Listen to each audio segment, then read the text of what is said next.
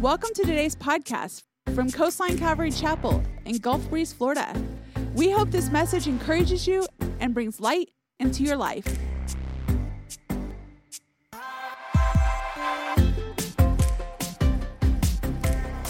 You know, the Bible is truly an amazing book. It's one of the only books in all of literature that claims inspiration. Inspiration, meaning it's the very word of God.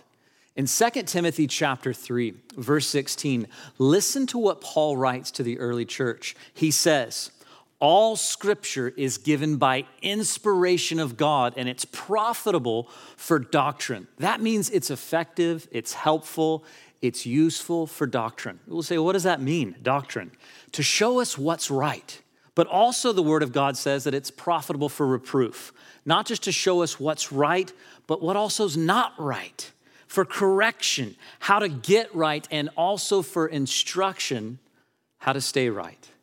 And you know, as we study the Word, we come across an interesting piece of literature in the Old Testament. It's a book known as the Book of Ecclesiastes, and its author, King Solomon, is known to be one of the wisest of men that has ever lived. And in chapter three, he hits on something that is so key and so, I think, appropriate for where we are in this moment in history. He speaks about seasons. Listen as I read this passage from chapter three. To everything, there is a season a time for every purpose under heaven, a time to be born and a time to die, a time to plant and a time to pluck up what has been planted, a time to kill and a time to heal, a time to break down and a time to build up, a time to weep and a time to laugh, a time to mourn, a time to dance, a time to cast away stones and a time to gather stones, a time to embrace and a time to refrain from embracing a time to gain, a time to lose, a time to keep, and a time to throw away, a time to tear, a time to sow, a time to keep silence, and a time to speak, a time to love, a time to hate, a time of war, and a time of peace. Solomon is in a season where he's pursuing fulfillment, wholeness, and happiness in life. But listen, he's in a space in his life where he's doing this apart from a relationship with God. So when he's authoring this chapter, he's actually writing it from a place of frustration. And he's just looking at life and seeing the cycles and the seasons. And it's like he's saying, there's a time for this and there's a time for that. There's times of joy, there's times of pain, there's times of fullness, there's times of frustration. And I don't know about you, but it's possible to feel somewhat similar to Solomon in the season that we're in. I mean, it kind of feels like this movie, right? Over and over and over and over. You wake up every day and you may say, Oh my goodness, we're still here. We're still in this mess. Well, Solomon, though he's frustrated, what he says is very insightful. You see, in life, there are seasons. One author put it this way In 14 statements, Solomon affirmed that God is at work in our individual lives, seeking to accomplish his will. All of these events come from God and they are good in their time. The meaning is plain. If we cooperate with God's timing, life will not be meaningless. So you may have this question Neil, are you saying that the season we're in, that, that it's from God and it's good? Listen, what I'm saying is God can work good and has good in mind, even in the midst of this season of life. The question is, how do you and I, how do we together cooperate with God in this season? How do we not allow this season of uncertainty to not be meaningless in our lives, but to see something produced that's effective for our growth and for God's glory in the midst of this season. Well, here's my encouragement today. It's actually going to be the title of our time together. And it's simply this tuck and roll. You may say, What in the world are you talking about? I don't even think you know how to spell tuck. It seems like coronavirus, corona, you've got it on the mind. It's messing with your brain. Well, no. I want to say this I want to give you a simple but helpful definition of a season. Hang with me. This whole dynamic to tuck and roll. Let me share with you how I believe God is calling us to respond in this moment in history. You see, here's the definition of a season it's a temporary, unique, connected period of time which God uses to prepare us for his ultimate good purposes in our lives. It's a temporary, unique, but connected period of time where God is working to prepare us for ultimately his good, good plan. See, here's the reality God moves in seasons in our lives. Think of some of the biblical examples from the Old and the New Testament. Think of Abraham. He was in a season where God called him out of his homeland to be one who wandered. And he stepped in this season of wandering out of a season where he was very comfortable. And then he stepped into this time where God began sharing promises with him that he would be the father of many, many people. That so much so his offspring that it would outnumber the stars in the sky. And God gave him a son, Isaac. And then he tests him with that son, but ultimately his son Isaac would be the one who is the father of the nation of Israel. Think of Moses. Moses was born in a season, in a time where to, Ju- to be a Jewish baby boy was something to be deadly. But he found himself growing up in Pharaoh's court for a season. He, he tries to step into his own calling on his own, and he lands in a season of wandering and shepherding. Then he becomes a deliverer. There's the 10 plagues, the Red Sea, and then he finds himself leading God's people again in the desert, and God gives him that phenomenal season where he receives the 10 commandments and the rules of how to build the tabernacle. Think of David. He was a shepherd, anointed to be king. He found himself to be a fugitive and then king over the nation of Israel. Think of Jesus, the promised Messiah born a baby, grows for 30 years in wisdom and stature and in favor with God and man.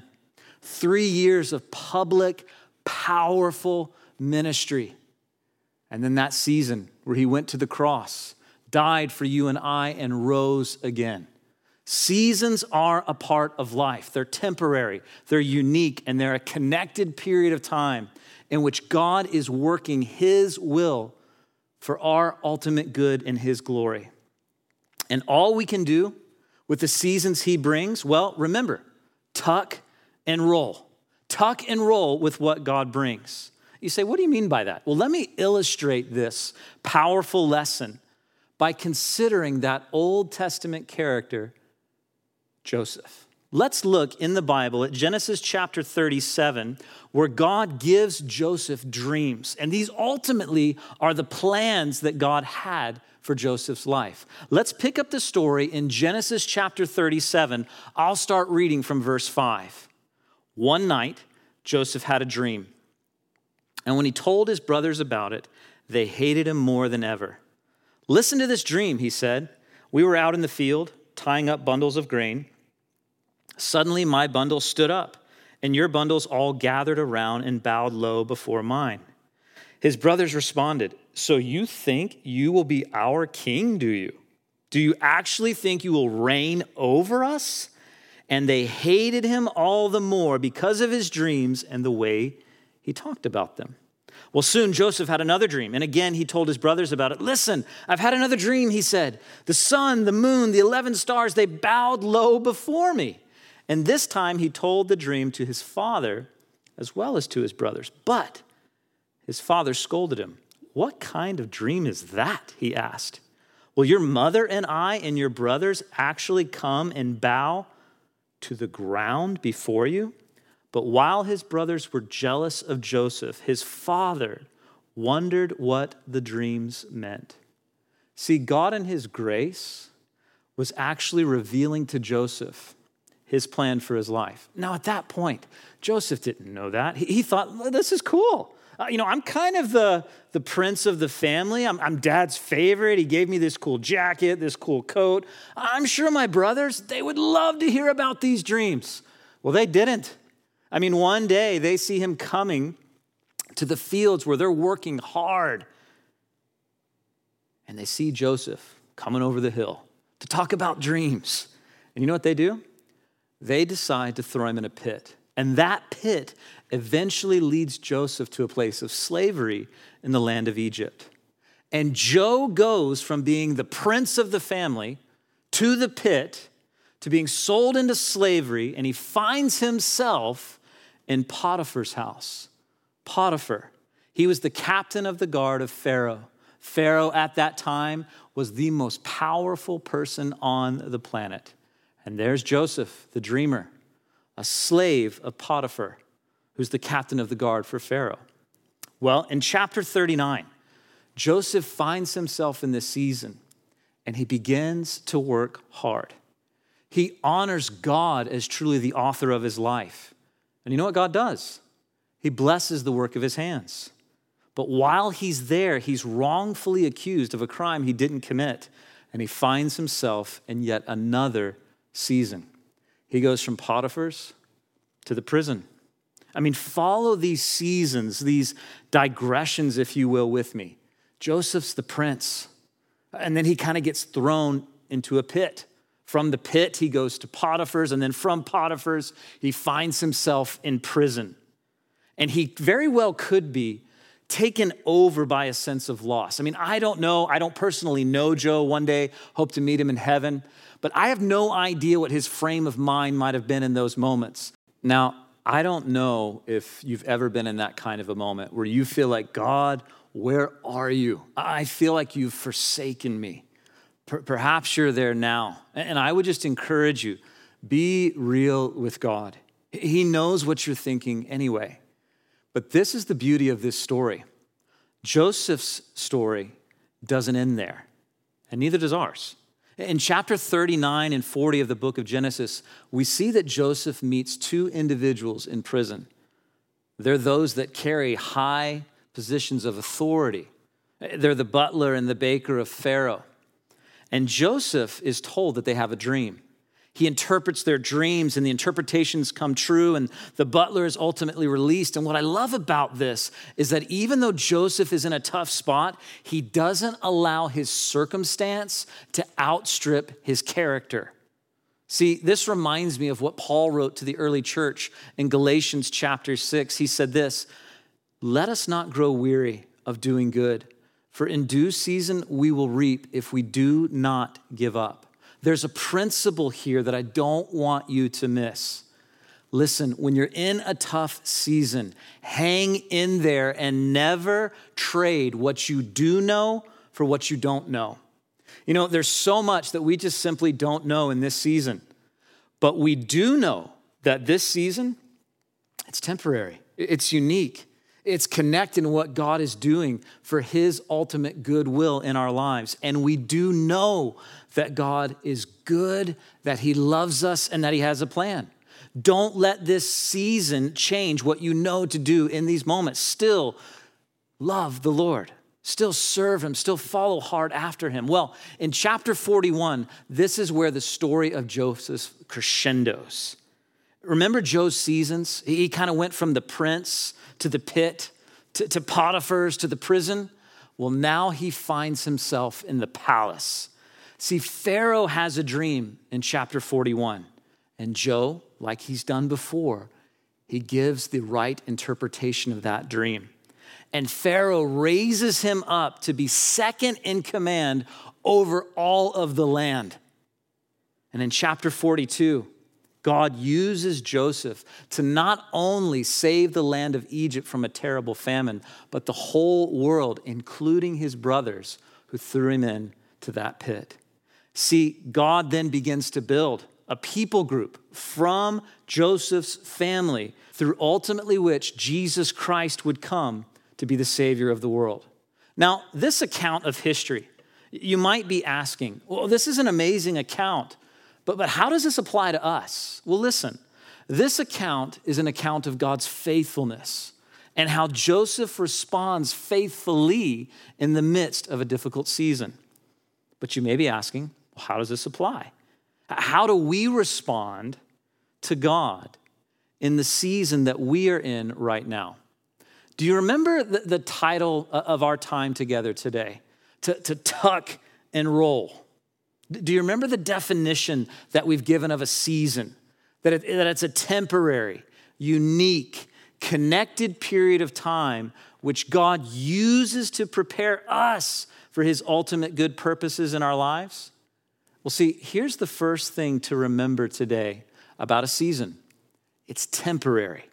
From the time that Joseph was thrown into the pit to the time that he was raised to be that second in command in the palace, that was a time period of 13 years. Now we know, according to scripture, that Joseph lived to the ripe old age of 110. 13 years of a season, but a life of 110 years.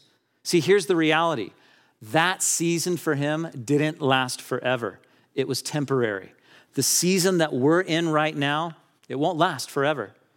Jesus' brother James, he hits on this in James chapter 4, where he says, Come now, you who say today or tomorrow we'll go into such a town and spend a year there and we'll trade and make a profit, you don't even know what tomorrow will bring, James says. He says, What is your life? For you're a mist that appears for a little time and then vanishes. Instead, you ought to say, If the Lord wills, we will live and do this or that. See, let me have your attention. If there's one thing that's consistent in life, it's that things are temporary and things change. What we are going through is temporary, and we need to see that perspective. You may say, What, what kind of perspective? Well, I call it God's drone perspective. Let me show you what I mean. See, a drone is an interesting thing. It has this unique ability to see so much more than what you or I can see with the naked eye. I mean, for the space that I'm in right now, I've got an element of visibility. But the drone, its visibility potential, it has so much more. I mean, see what I mean? It can go higher, it can see further, and with such a greater and grander perspective than I could ever see with my eyes alone. See, and this is what I want you to catch this day that seasons are temporary. God sees the big, big picture. So trust Him. And you know what? Just roll with Him. He's got this. He's preparing us for His ultimate good purposes in our lives. The season that we're in is temporary. We see it like this. God sees it from that perspective where he sees end from beginning and from beginning to end. Now, the second thing about a season, not only is it temporary, but it's unique. It's unique. You say, what do you mean by that? The people, the places, the times of each season are unique. And God is doing something unique in this time and in this season. Trust Him. You know, the thief of hope, the thief of God's peace and joy in the midst of trials is comparison. God, what about this? What about what you're doing over there? You know, it's like this there was only ever one guy who had a burning bush experience. There's only ever one guy who killed Goliath. There's only ever one guy other than Jesus who walked on water. And let me just clue you in it's not me and it's not you. And I need you to grasp this truth. Stop looking for the moments of others in the moments of your own life. You are the only you. God is doing something with you that He's not doing with someone who is not you. You know, the famous missionary Jim Elliot once said this wherever you are, be all there. Live to the hilt in every situation you believe to be the will of God. See, listen, in this season, trust God and don't trade what you do know for what you don't know. There's so much we don't know in this season, but we do know that God is good, that He's faithful, and that He's true. This is temporary, This is unique. I mean, think about this. There will never be another April 2020. And I can hear you from the screen this morning shouting, Amen.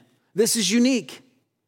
But I want to encourage you don't allow this season, don't allow your response to be in it where you trade what you don't know for what you do know. God is good. Trust that God is doing something unique, and you can roll with Him in it. He's got this. He's preparing us for His ultimate good purposes in our lives.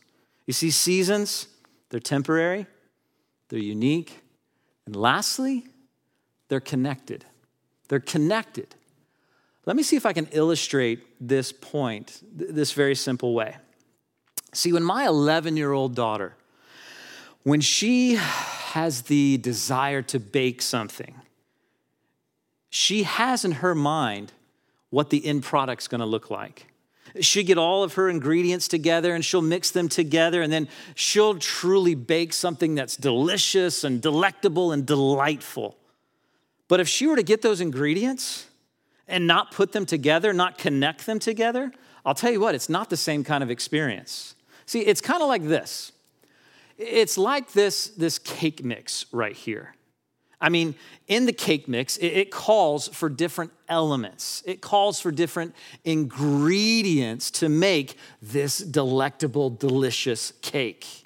I mean, first, it calls for milk, it calls for flour, and it calls for eggs. Now, separate, these things, you know, they're not too bad. I mean, if I were to take a cup of whole milk, who in the world drinks whole milk? But anyway, if I were to take a cup of whole milk, pour it in here, and after just kind of a hot day or with some cookies or something, just take a sip of this nice, chilled, cold milk. It's not too bad. In fact, it's kind of sweet in whole milk. It actually tastes like a milkshake. It's sweet by itself. But then if I were to come to the flour and say, okay, well, I can't wait for just a good handful of flour and take it and just lap it up, it would be a little bland and a little weird, right? Well, lastly, if I were to take an egg, and I mean, and these are the best eggs you can possibly get. These are like all natural from north of Milton, organic. This is the best of the best. But if I were to take an egg, crack it open, put it into a nice bowl like this, and mix it all up, and then say, okay, I'm going Rocky style, right? Eggs right away. That would be nasty. Some pieces by themselves are sweet. Some may be a little bland, some are just gross, and you would never understand why anyone would take that by itself, right? Those ingredients by themselves, they don't work. But when you mix them all together, it develops something that is good. See, in the seasons of life that we're in, you need to catch this. They're not random, they're connected. So here's the reality we can trust God that in these seasons, they're temporary, they're unique, and they're connected. They're not random, but God is working all those things together for His glory and for our good. And see, here's the beautiful thing about Scripture. All throughout Scripture, we're reminded that His plans and his promises are good for our lives. Think of Romans chapter 8, verse 28. God is working together all things for good. Ecclesiastes chapter 3 says he's making everything beautiful in his time. Jeremiah 29 says that he has a future and a hope for God's people. Think of John chapter 10, verse 10, where Jesus said that the life that he gives is a life that is abundant. See, here's the reality.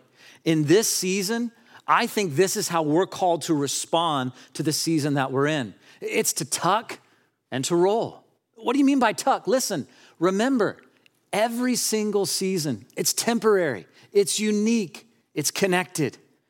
God is working, and we can trust Him and roll with whatever comes because we have a very good God. See, and the beautiful thing about Joseph's story, his family would go on to go through many different seasons throughout the generations. And ultimately, God's son, Jesus Christ, came from the family line of Joseph. And Jesus made this powerful statement when he was on earth. He said, God so loved the world that he gave his one and only begotten Son, and that whosoever would believe in him would not perish, but have everlasting life.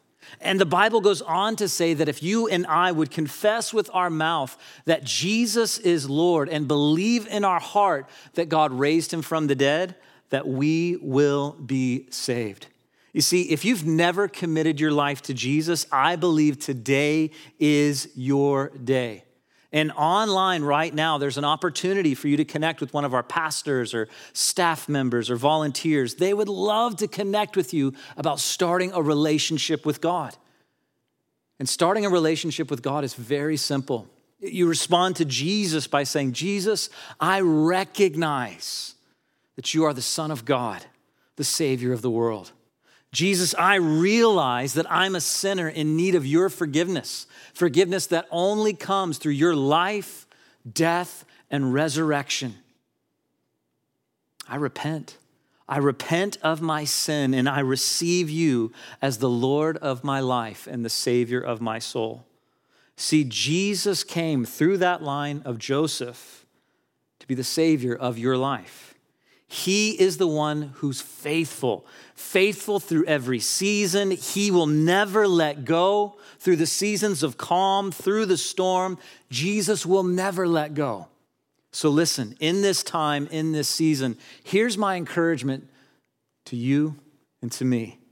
Remember, when the seasons of life come, tuck and roll. These seasons, they're temporary, they're unique, they're connected God is working, and so we can roll with Him.